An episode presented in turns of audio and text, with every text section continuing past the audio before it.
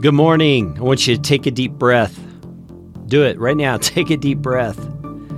Relax yourself. Get your mind ready to engage with what you're going to hear on the Morning Mindset edition of Live, Build, Change podcast.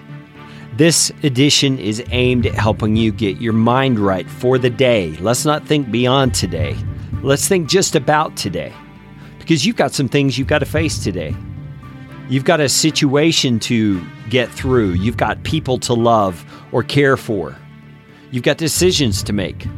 And you need a godly, right mindset in order to do that well. And so the Morning Mindset Edition is here to help you do that. So take that deep breath, get your mind ready, and we are going to continue talking about what Paul is saying in Colossians chapter 3. Now, we've already talked about the first two verses where Paul has told us to set our minds on things that are above, and that that's our responsibility. We are on the hook to set our minds each and every day, and even throughout the day. If your mindset starts to go south, you need to stop and pull it back to where it belongs, thinking about things that are above, not the things that are on the earth, Paul says. And here is his reason. Here's why Paul says you are to set your mind on things above not on things that are on earth. He says, For you have died, and your life is hidden with Christ in God. For you have died. We talked about this a few episodes back in the morning mindset that when Jesus died on the cross, through your faith in him, you were united with him. So, in some mystical, spiritual way, your spirit and his spirit both went to the cross so that your old sinful nature died there with Jesus when he was crucified. When he went into the grave, you went into the grave. When he was raised back to life, you were raised back to life. That's an amazing concept, and it, it really sounds kind of science fiction ish, doesn't it? But it's, it's the truth of Scripture. Paul says here, You have died, and your life your real life, who you are, is hidden with Christ in God. Now remember, he's saying this as the reason for why you are to set your mind on things above, not on things that are on earth.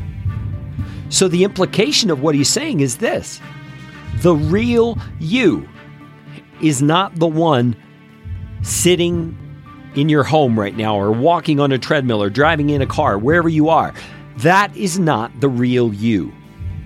The real you is hidden with Christ in God. Your true identity is forever safe and secure in the person of Jesus Christ.